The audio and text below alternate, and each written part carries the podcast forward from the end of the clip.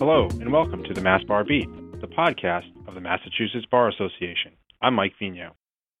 During the MBA's annual dinner, the MBA will present its 2017 Access to Justice Awards to seven attorneys and one law firm, recognizing their exemplary skills and service to the community.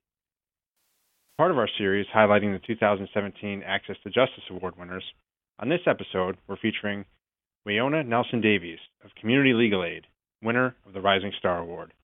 Nelson Davies is being honored for her role in overseeing Community Legal Aid's medical legal partnership with UMass Memorial Healthcare, working with clinical partners and medical providers to help represent low income clients seeking pro bono assistance. We spoke with Nelson Davies about what it's like working as a legal aid attorney within the medical legal partnership. In legal aid, uh, as attorneys, we understand that we sometimes are the lifelines of our clients. If we cannot win an eviction case, for example, or negotiate for more time or secure alternative housing for our clients, they could be homeless. If we cannot win a MassHealth appeal, they could lose health coverage without any other viable options. So we come to work every day with that kind of pressure. With the medical legal partnership, it's a different kind of pressure.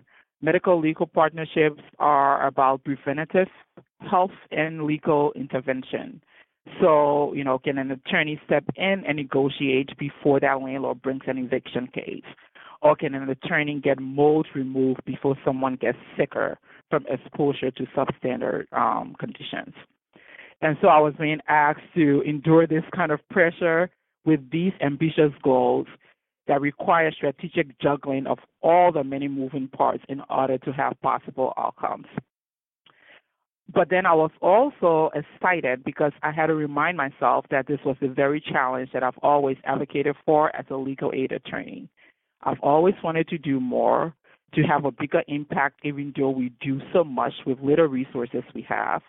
I've always wanted more people to understand the stories of the people we serve, to see the barriers and the struggle they faced. And so, even though I was nervous, I was excited about this opportunity and very honored that the leadership of Community Legal Aid has faith in me to make this happen. So now, fast forward a year and a half later, I'm having a blast. Um, when you think about the work we do, you do not think about it being necessarily fun. But I'm having a blast because the best part of this project is working with our clinical partners and medical providers who are referring cases to us, then supporting the legal intervention by attending meetings and hearings to lend their medical expertise and writing letters of support.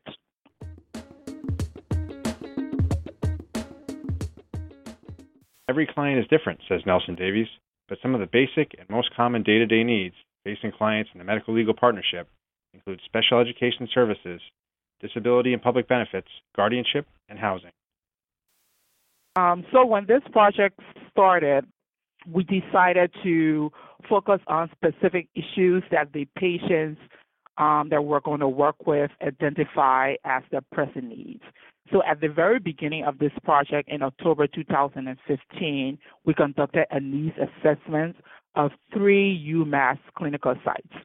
And during that needs assessment, we learned that patients wanted assistance with special education um, services, wanted assistance with disability and public benefits, um, which include, you know, SNAP, food stamps, mass health cases. They also wanted assistance with guardianship cases because two of the clinics we work with had a pediatric um, population um, with disabilities that were now transitioning into adulthood and needed family members to be able to continue um, to care for them medically. And then lastly, they want to help with housing issues, bad conditions, eviction, and homelessness. And so those were the areas that we decided to focus this particular project on because that is what the patients um, identified. So typically, based on that assessment, we created a project on how to manage, um, you know, those needs. And um, so we don't have a typical day, or I don't have a typical day at the Medical Legal Partnership. But as far as our week, um, I spend two days a week at our clinical partner site. So we have three um, clinical partner sites.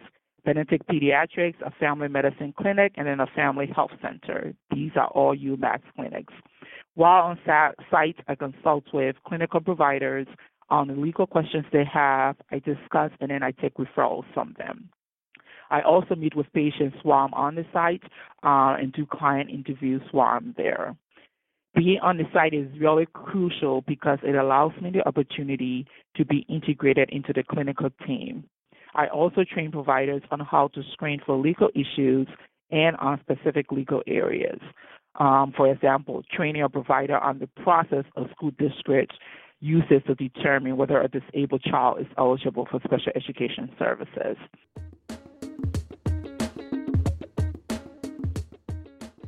Even in the early stages of her career, Nelson Davies has an acute awareness of the importance of doing pro bono work within the legal aid community.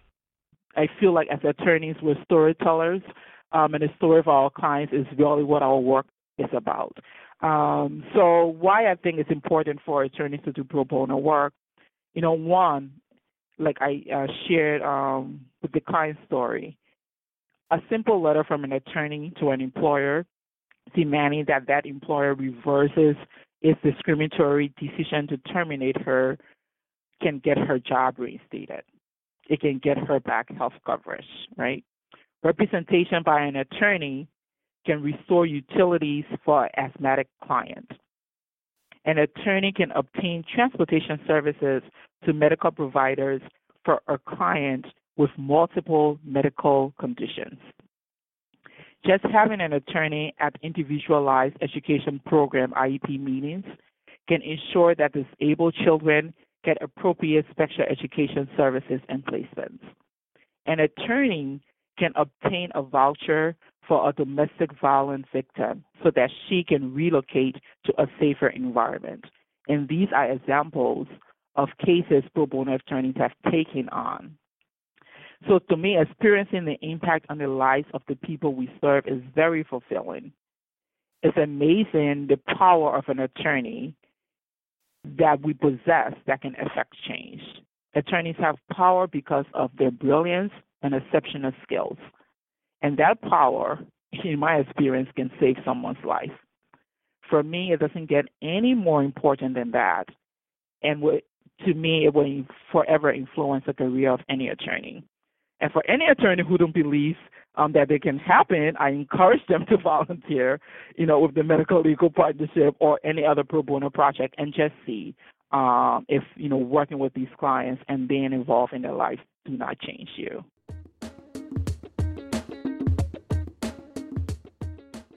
We hope you've enjoyed this episode of the Mass Bar Beat, and we invite you to listen to the other episodes in our Access to Justice Award series to hear more inspiring stories from the 2017 honorees.